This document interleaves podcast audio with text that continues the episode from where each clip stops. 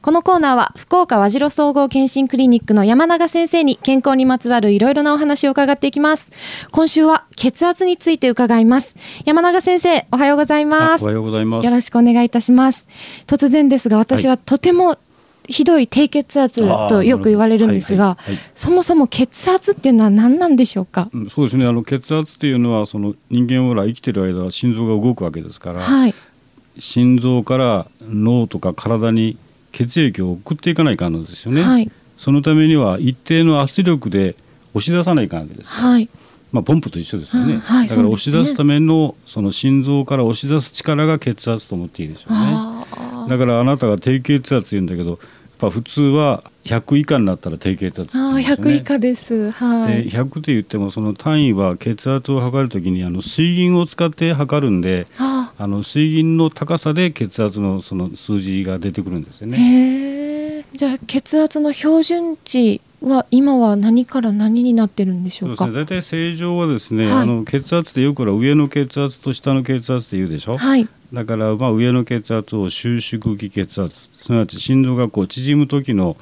あの血圧ですね、はい、それから下の血圧を今度は拡張期の血圧といって心臓が広がる時の圧力ですね、はい、それで大体あの上の血圧が正常が120から130ですよね、まあ、下が80から85ぐらい、まあ、そう考えていいんじゃないでしょうかね。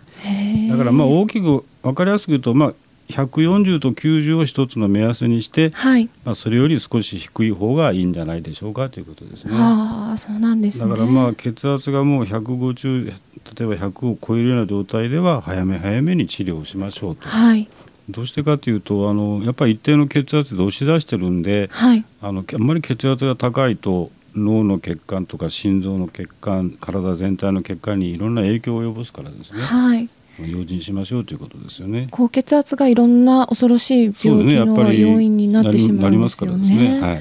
反対に私みたいな低血圧っていうのはこれは何か悪いことはあるんですか？まあ、そのその血圧が低い方はまあ低いて頭にこうね血液がいく量が減ったりして、はい、フラフラしたりすることであればちょっと困りますけど基本的には、あの低血圧でもあんまり病的に低くなければ特にお薬を飲んだりはしませんね。はい、あの高い方は高すぎると困るので、うん、血圧を下げるお薬で、はい、あの下げすぎるんじゃないですよ。いい血圧に維持しましょうというのが